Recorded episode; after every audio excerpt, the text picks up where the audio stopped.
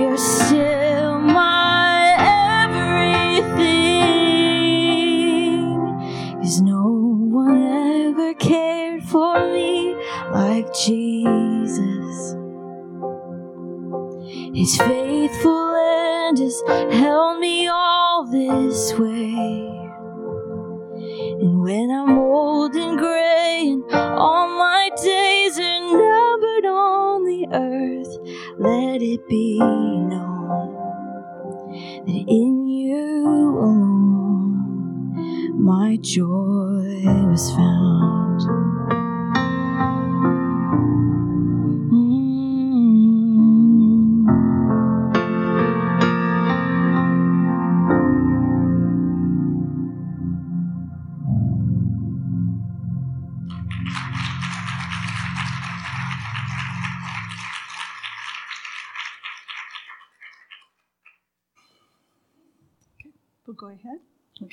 Thank you.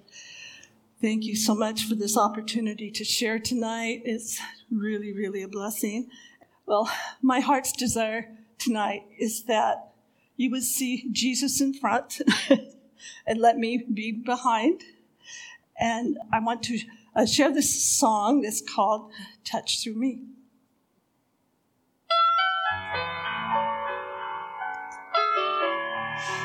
Just a little louder, thank you.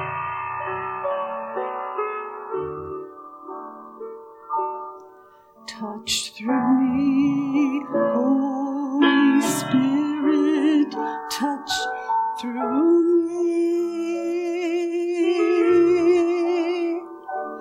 Let my hands reach out to others, touch through me.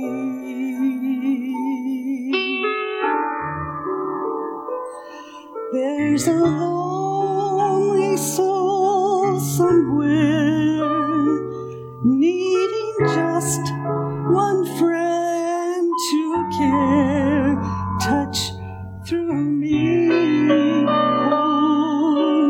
Holy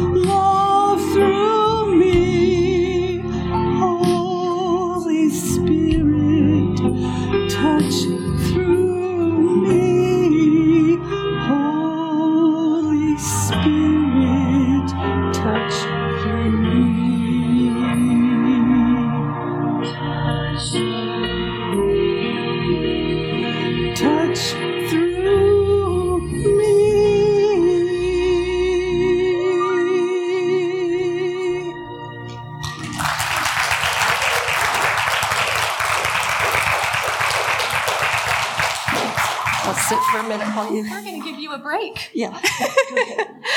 that was beautiful. Thank you. And, you know, I just love uh, Nora's wish was that, just like she said, it's not about her, it's about the Lord. And how amazing that He created a language through our hands and just so neat to watch that. That's that's this is a new thing for story night. So thank you so much for bringing this. And yes we want to let her sit down for a moment. I have to to give her just a little extra break let me tell you a quick story of how we found nora.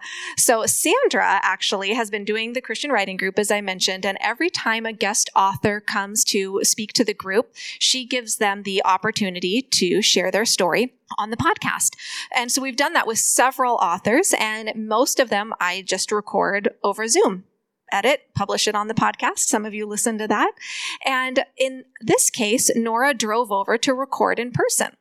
And I finished editing it and I was just about ready to publish it on the podcast. And all of a sudden had this thought of, you know, she lives close enough to just drive over here maybe she would want to do this live. She mentioned she's a singer. And gosh, she interprets. That would be kind of cool. And so then I very nervously reached out to her. So now that we've done all the work of recording it for the podcast, do you maybe want to just scratch that and uh, do this live and sing and sign? And she said yes. So thank you so much for that, Nora. Well, I would like to invite Sandra up because Sandra's the reason we found Nora in the first place. And she's going to tell you a little bit more about Nora before we hear Nora's story. Thank you. I'm a writer, so I wrote it down. Good evening. My name is Sandra Bensman. I attend church here at Calvary Mac. And if you've seen me on Sunday morning, you've probably seen me surrounded by a bunch of little people, my, my children. I've led women's Bible study here up until COVID when I had to stay home with my kids. And now I head up the writing group, as people have said. If you're involved in the writing community at all, at all you might know me by my pen name, Annika Klanderud. I write young adult futuristic fiction. And writing is actually how I met Nora. And I think maybe it was probably five or six years ago that I first met her um, when I was going to my first writing group. Finally bold enough to, to venture out and try it. And I tell you, the one, at that time, I think I probably had 10 kids. But the thing that really shocked me, even me, when they introduced me to Nora, was that they said she had raised seven children. And I just couldn't believe. Actually, I think the number was bigger because I think that they had they had included a, a, lot of the children that she had welcomed through foster care into her home. She and her husband had welcomed. So Nora and I both adopted through the foster care system, and really over the years, I've gathered so much of her advice and just tucked it away in my heart. Nora, honestly, a lot of your words have helped me through some very difficult times. So, thank you for that. well, it's not easy to raise children, as many of you know, but I consider Nora to be one of my mentors in life as well as in writing. She teaches by example. And she was one of the first people to actually take my writing seriously. I would go to the writing group and I would read a chapter of my work about a future America where just this massive flood would come in and destroy everybody that my main character knew, his whole community. And she would not laugh. Thank you for that. She didn't sit there and tell me how that storyline was very implausible. Instead, she gave me just critical advice, um, stuff that helped, like, well, what did the floodwaters sound like? Or uh, how did that tragedy affect your, your character? Things like that that were really helpful. And she always knew just how to encourage me and all the other writers in the group. Nora is an encourager. But the greatest encouragement, Nora, that you have ever given me regarding my writing was when you cried along with me as I read the final chapter in my first book that I will never forget. She's just such a genuine and honest human being. And she taught me that true holiness. What are you doing?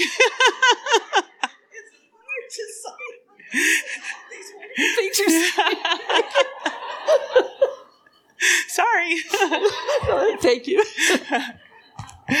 anyway, she taught me that true holiness is in the everyday, in the things that are overlooked because they seem so normal. But in reality, how many of us are actually doing the things that God asked us to do?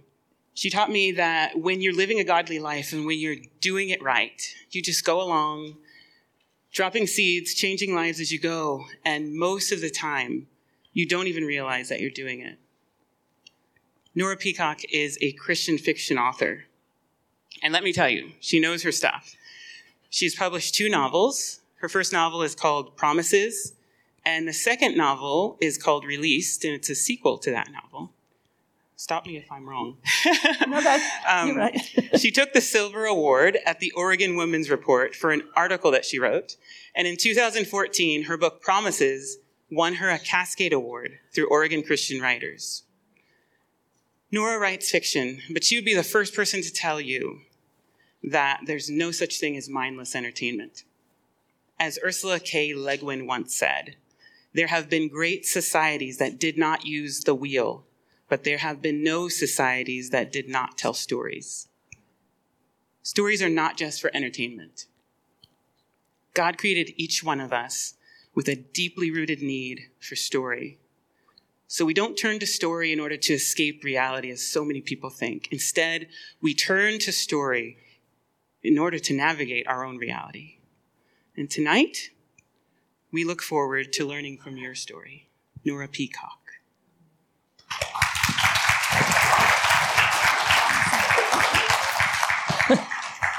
Thank you, Sandra. Where'd you go? There you are. Thank you for that introduction. That was so, so nice of you. Thanks. And I really, really respect this lady. I tell you what, you know, all the wonderful kids she has. That's just awesome. I, I, want to, I want to start with prayer, calm my heart, and just want to share with you things that Jesus has done for me. And you, you know what? I'm going to give you an experience right now about deafness. Deaf people pray with their eyes open. so, if you're comfortable, you are welcome to pray with your eyes open. okay. Thank you, Jesus, for tonight.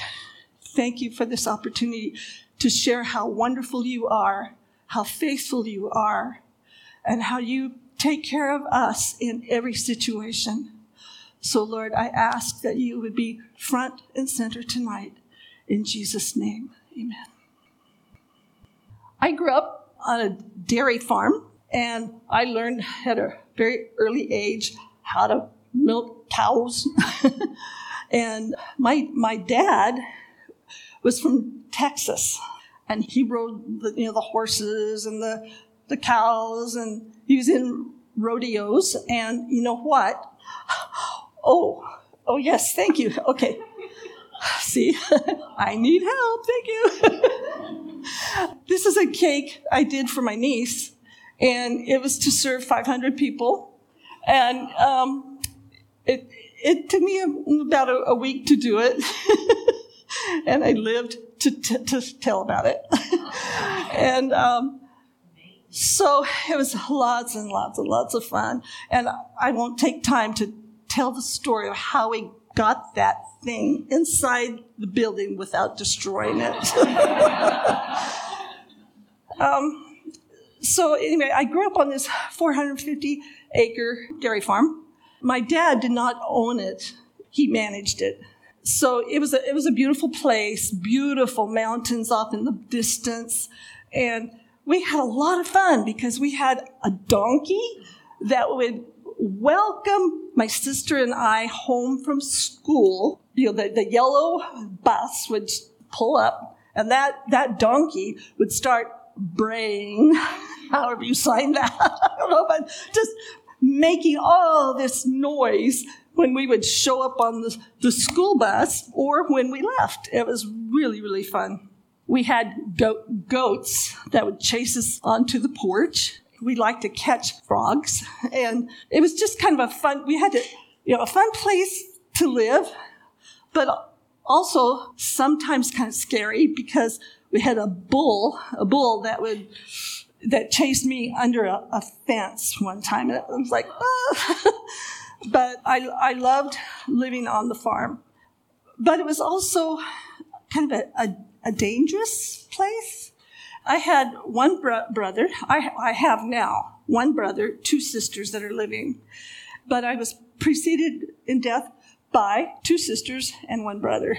And this is my brother, Clifford, who's in the, the wagon. He, he was killed in a, a tractor accident on the farm. And just probably after that picture was taken.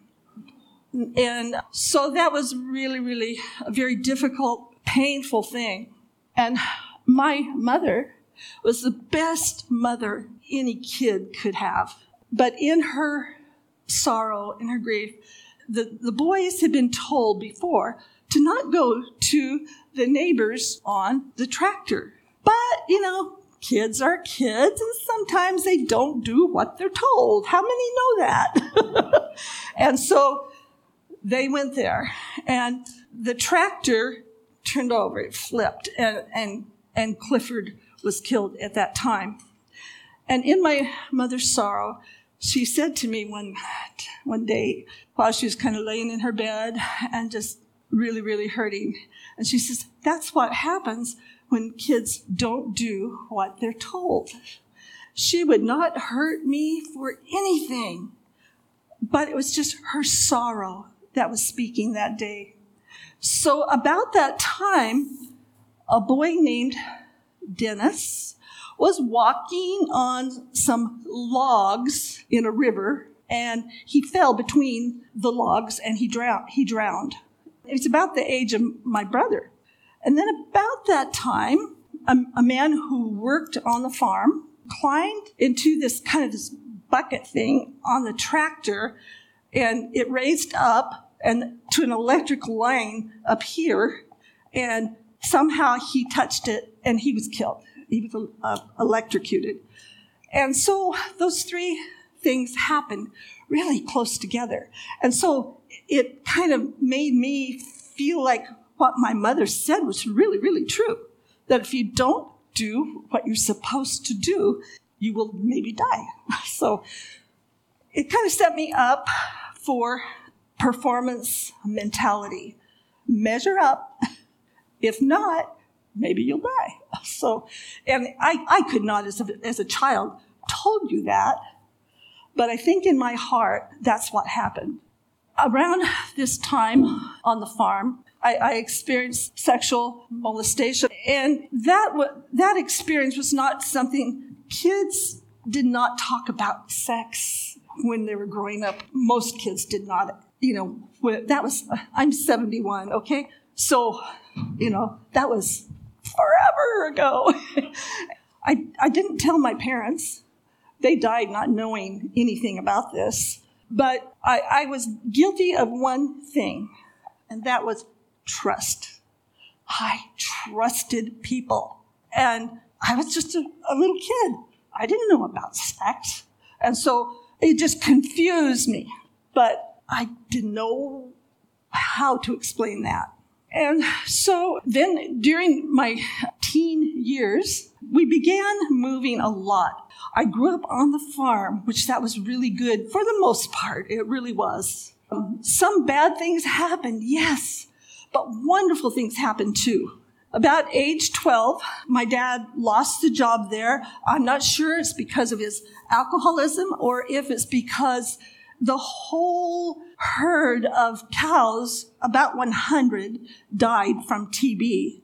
And it probably, yeah, I was a kid. I didn't understand all this, but it's probably destroyed the, fin- the financial picture.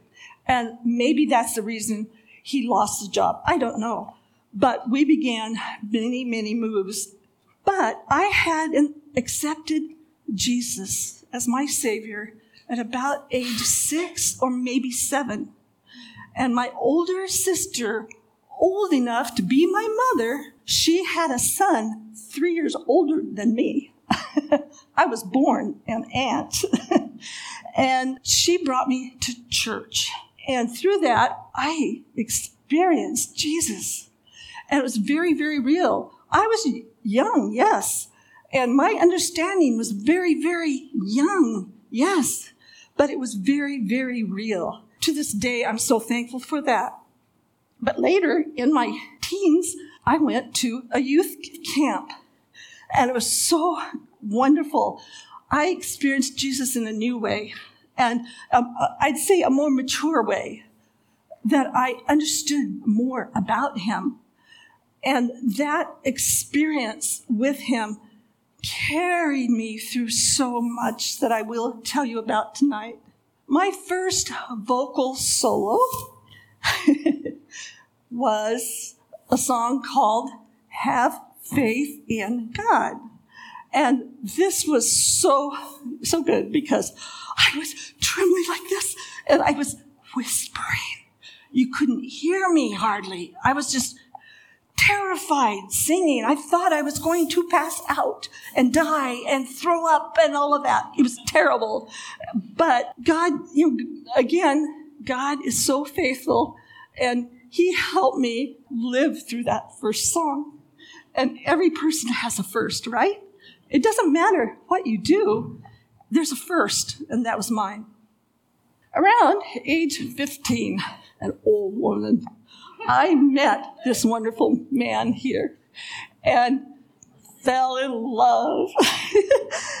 His pickup line was okay, I'm at church and I'm sitting on a pew, and he's up there practicing, I think, in a choir. And he's finished, and he walks up and he sees me, and he comes over and says, "What you studying? what are you studying?" And I said, I kind of hid my head. I said, "Latin." and I thought, oh, I am really, really going to scare him away. but I guess not. he was in the Air Force and he had to go to Turkey. And so my, pe- my peacock was in Turkey for a year. And before he left, we were so in love and, and we said, okay, I want an engagement ring.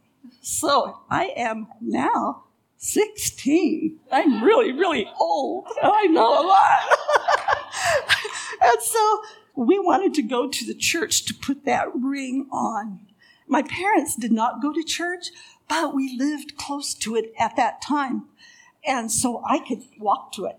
And I told him, I know a window that will not lock. and so I climbed through that window and to go inside the church because we wanted to put my ring on inside the church and pray together. Not a bad thing to do, right? Other than we broke in. Anyway. but I did not choose a window that's like a library or an office window. No, I had to choose a window that was the nursery. and so that, that was kind of, um, what would you say, a, a sign of things to come. so we married, and let's back up a little bit. Many of you tonight know this wonderful pers- person named Rebecca Stewart, and she died and was a, a member here at Calvary Mac. I lived with her family uh, just before Arlen went to Turkey. And I was there for several months. And they, the girls, there were five girls, and I was number six. they became sisters to me. And that was a wonderful time, having that experience of living in a Christian home. So I, I miss Becky, I still call her that. I miss her very much. But many of you knew her, and so I wanted you to know that connection. And so after Arlen was sent to Turkey, then I moved back home. But I was I was engaged at 16. And then he came home in February or so of 1968. I turned 18 in March of 1968. And we married in April of 1968. My poor parents.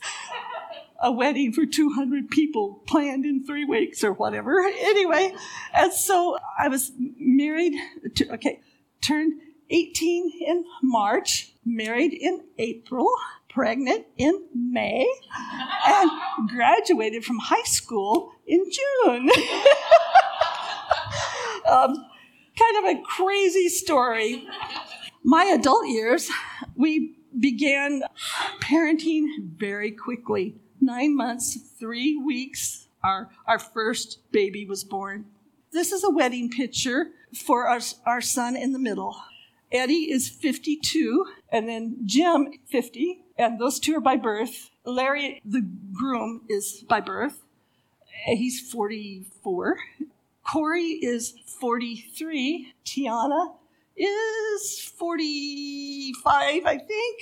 Renee is 49. And Bobby is 34. So they, they go from age 34 to 52. And that's our seven kids. So, four are adopted, the, the two girls and the boys on each end. But the boy on the right end is my nep- my great nephew, and the girl is my great niece. And they are half brother and half sister. And so it's a really complicated family. It gets really weird because I'm aunt, great aunt, and mom at the same time. And my sister is great aunt and grandma at the same time. It's just crazy, but we love it. so I want to say that I'm so grateful. Our birth kids did not choose this life of foster care and adoption, but they have embraced and loved their brothers and sisters that came into the family through adoption and through foster, foster care. And then our adopted kids, they didn't wake up one morning and say, Oh, I want to be taken from my parents. no. And so they have loved us, and we are so, so grateful. And we give them permission. If, if anyone here is adopting, just I'm giving you just my experience.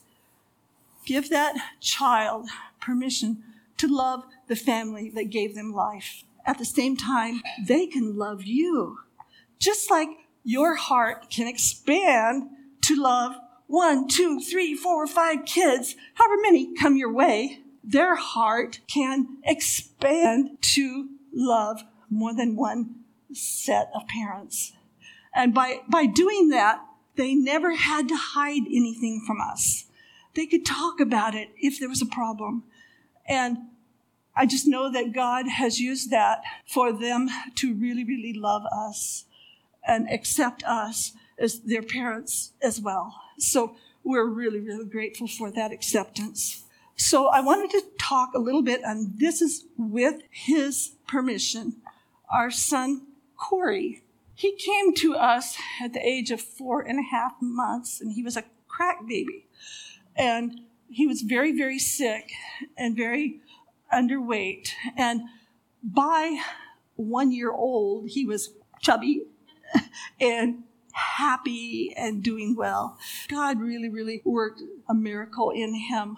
But later, Corey, around uh, late junior high, started developing some strange behaviors. And we didn't know what was happening. And we thought that, you know, his behavior looked like drug abuse. And so that's what we thought was happening. But we learned later that it was mental illness. The drugs made it worse, yes, but it was not the original cause of his behavior. And so it's it's been a long journey with him. And he is so wonderful. We had some some years that were not wonderful. They were very, very painful for him and for us. But he has given his heart to Jesus and he's leaning on Jesus for every day. And he is working with the doctors who give him medication that helps him have not, not a normal life, but a, a pretty good life. He goes to counseling and he does everything he can do to work with his mental illness. And we're just so, so proud of him. And the reason I share that today is that if you have someone that has mental illness, please know that there's hope. Corey is our hero. He is so uh, just amazing. You know, the bigger the family a person has, the more opportunities for love and also the more possibilities that there will be loss. That has happened in my family. I've had eight nephews that have died, some from uh, car accidents, from drowning, from suicide, from SIDS, from heart defects, different different things, and that's that's been so so hard. But I'm so grateful for the time that we did have them. And we've had suicide in our family, and uh, two nephews that died from that. I share that today to tell you do not carry shame and guilt if you've had suicide in your family. That is the person's decision, it's not yours. When that happens, they are not thinking with a normal mind. And do not, please, I beg you, do not blame yourself. We worked so, so hard, especially with one of the nephews, and he still killed himself. And I can honestly say that we did all that we could do, and it still happened. So just know that you are not to blame. Do not carry that guilt. And as, as with most families, we've experienced divorce in, you know, among the different ones, and that's always hard. And our family now our, we have a, a grandson, and I think his picture is there. This is Caleb. He is almost 18, going on six or seven as far as his emotional age. But he can sing, and he loves Elvis. and my brother did Elvis for 30 years or something like that. And now he's almost 80 and he has to hang up his Elvis suit and he's given it to Caleb. And this happened just in the last few months. And he was so excited. He was almost, yeah, I thought he was going to faint on the floor. so this, while he has the emotional disabilities and he has cerebral, cerebral palsy, mild, but he has it. He is so joyful and he's such a blessing to our family. I have uh, two nephews with autism. One is very, very severe, and one is moderate. And it, that nephew also has mental illness. I have, no, we have a lot of nephews, a lot of boys, it, for real. And uh, another nephew uh, is deaf, and that's how I first be- became interested in sign language because I wanted to know him. And um, so God brings good things from hard things again and again and again. And I've seen it so much. I'll move on now to our, our foster parenting experience. The first kids we took were three kids that were neighbors, and they lived right just really close to us, and the parents were separating and the kids were going to be, for some reason, were going to be sent here, there, and yonder and lose each other and, and lose their parents. And so it, it, was not uh, foster care in our minds. It was just these kids we already loved. And so we went from two kids to five overnight. And we didn't have the money to support five kids. And so we had to get the state involved and, you know, for financial support. And then we had them for a while and I said I will never do foster care because I can't give them up. And I learned don't say that to God that you can't do whatever. and so he came in the back door with these kids who we had to have the state involved to have finances. Then they left. I thought I would die, but I lived to get out of bed and wipe my tears and go on to take care of my other two kids. Well, shortly after that, two more came. My nephew brought his girlfriend who was bleeding from her head and from a stepfather hurting her. And so she lived with us for two and a half years until the two of them married. And then I also had her brother for six months, and then he went to his, his grandparents. But I learned after five foster kids that you live through the separation. And so we decided after five that, okay, we can do this. And so we were certified then by the state and continued for about 16 years uh, doing foster care. I'll move on to um, my college years. I just have a two year degree, is all in interpreting for the deaf uh, a person was required to go full time to be in the program. And so um, I had to go full time if I wanted to study that. And so with six or seven kids, I went to college for uh, full time and thought I would die from it. but I live to tell you about it now. I, just want to share a, a scripture. It says, Don't be afraid, for I am with you. Don't be discouraged, for I am your God. I will strengthen you and help you. I will hold you with my victorious right hand. Isaiah 41:10.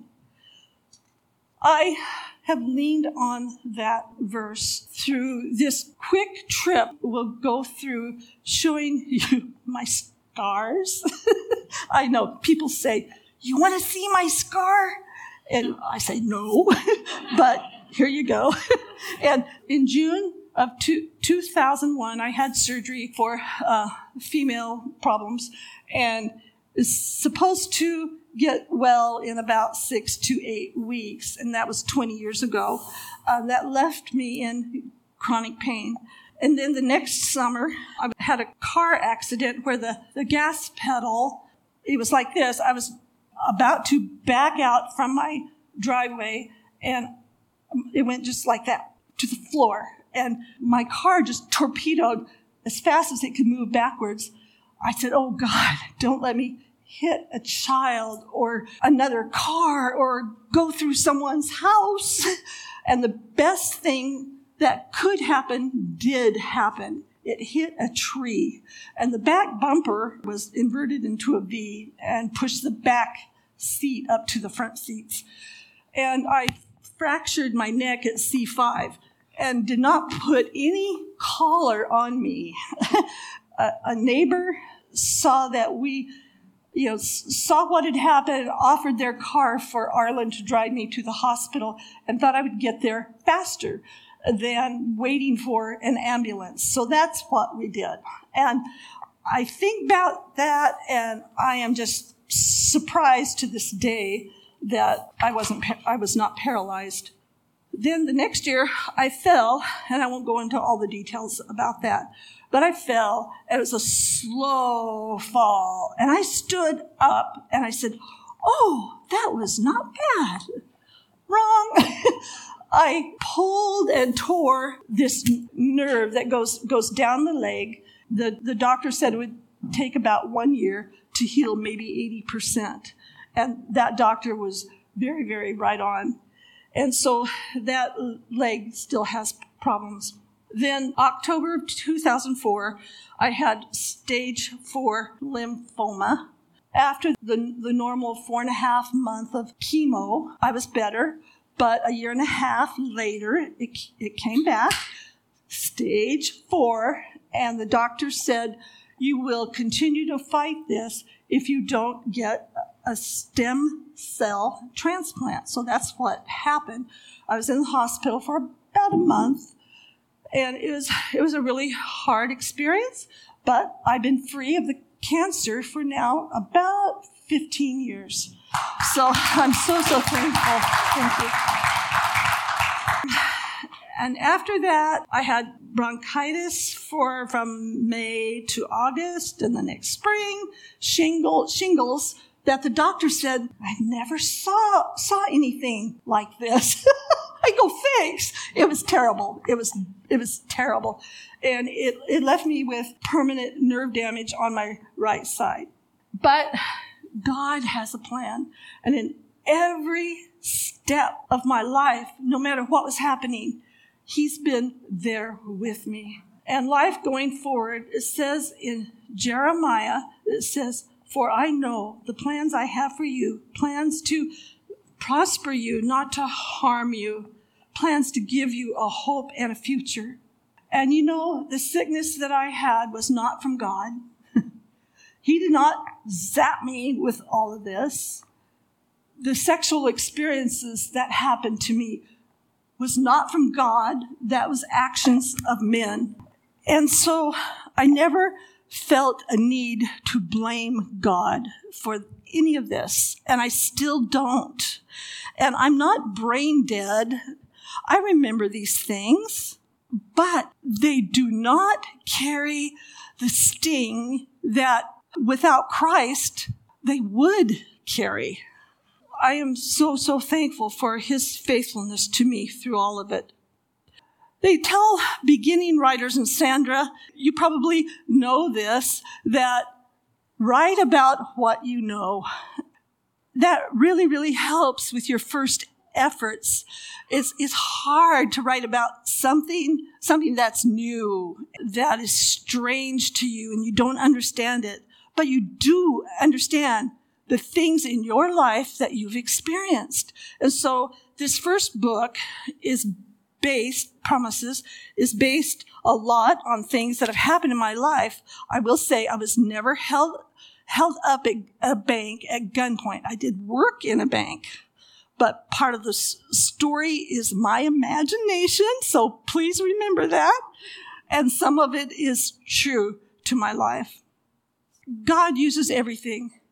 My nephew being born deaf how hard for his parents. But uh, from that, I developed this interest in sign language I've been able to use it in many, many different situations.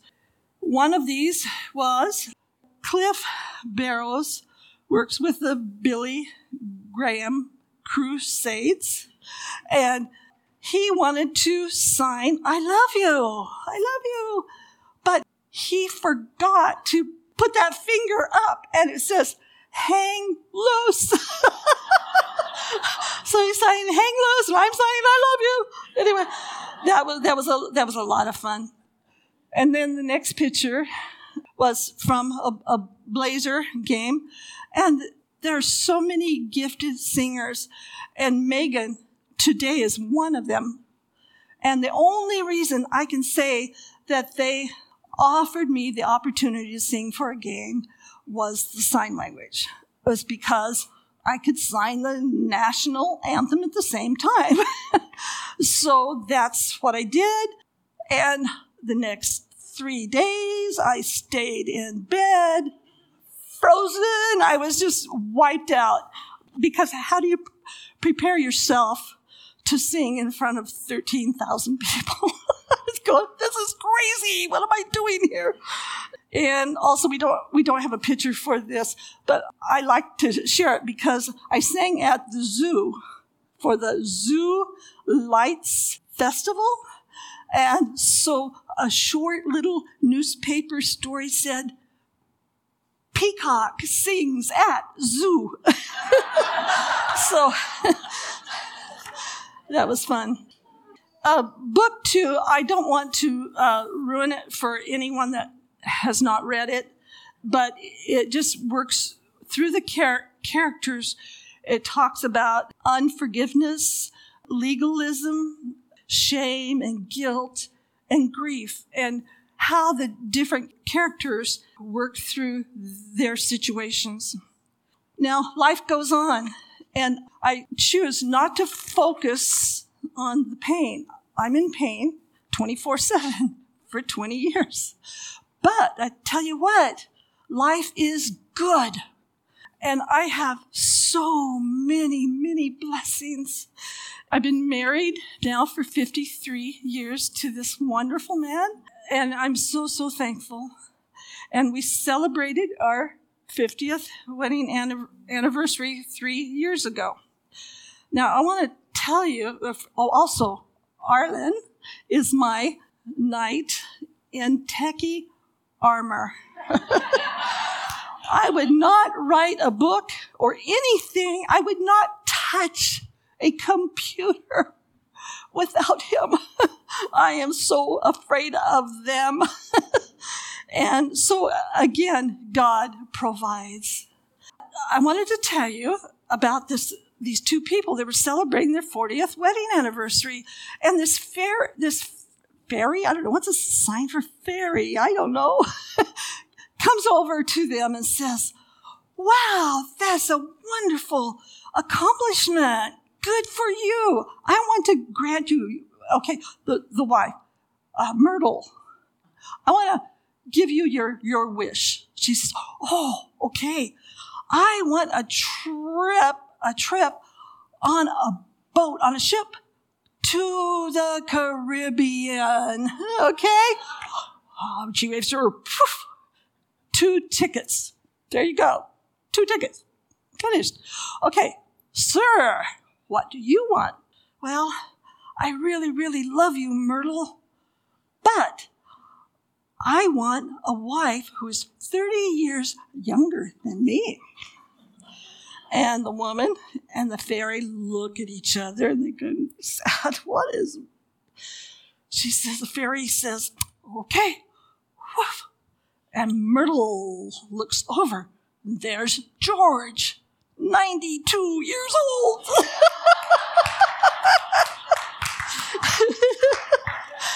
so anyway, be careful what you ask for. Ask for. So we have 10 perfect grandchildren that we love so much and love to be with. And one of my most amazing moments was when two of them came to me and said, Grandma, I read your book and I liked it. And oh, I cried better than a million bucks. so I had great plans that did not happen. How many have experienced that? Great plans and they don't happen. Well, here, this book saved me many, many times. The name of it is End of the Spear. It was about Nate Saint, the, the, mission, the missionaries who traveled and they were killed by the Auca Indians. The book, honest, starts at chapter five. Chapter five goes through chapter 9, then starts again at chapter 5. and I love I love this book.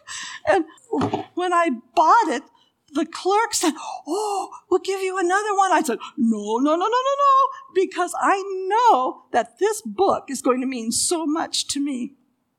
And so I end this time together just remembering that we are all human things we plan maybe don't, don't happen the way we want, but God is there to be with us.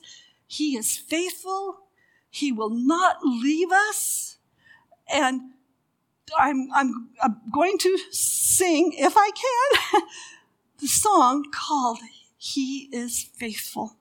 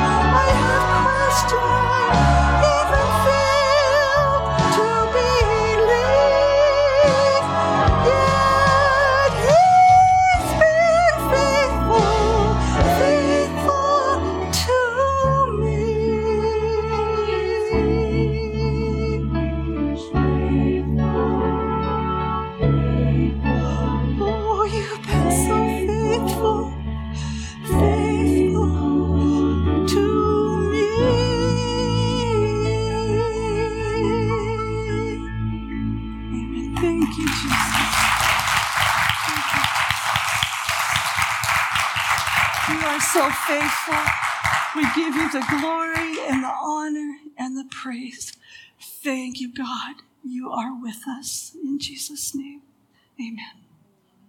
Thank you so much, Nora. You must be exhausted.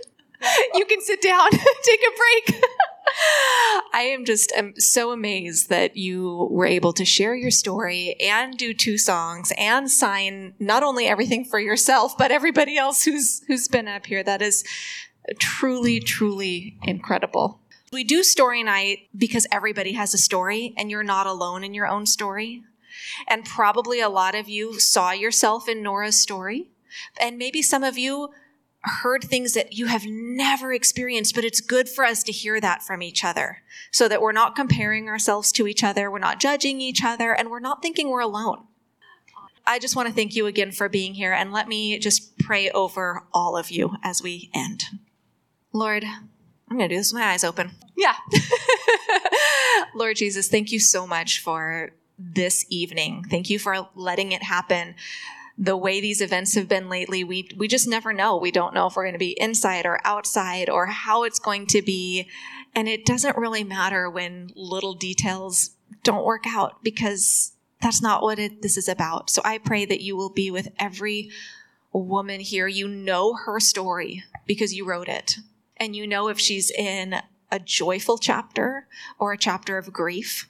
I ask that whatever is going on, that she knows that she's not alone we do this because these are real women with real stories of real hope, because you give us real hope as the author of our stories. Lord, thank you for tonight. Thank you for Nora. Thank you for writing her story, everything that she's been through, that she's been willing to share. And we just give you this evening and ask for your hand on each of these women. In your. The Story Night Podcast, a ministry of Calvary Mac. For more women's stories, visit calvarymac.com slash women.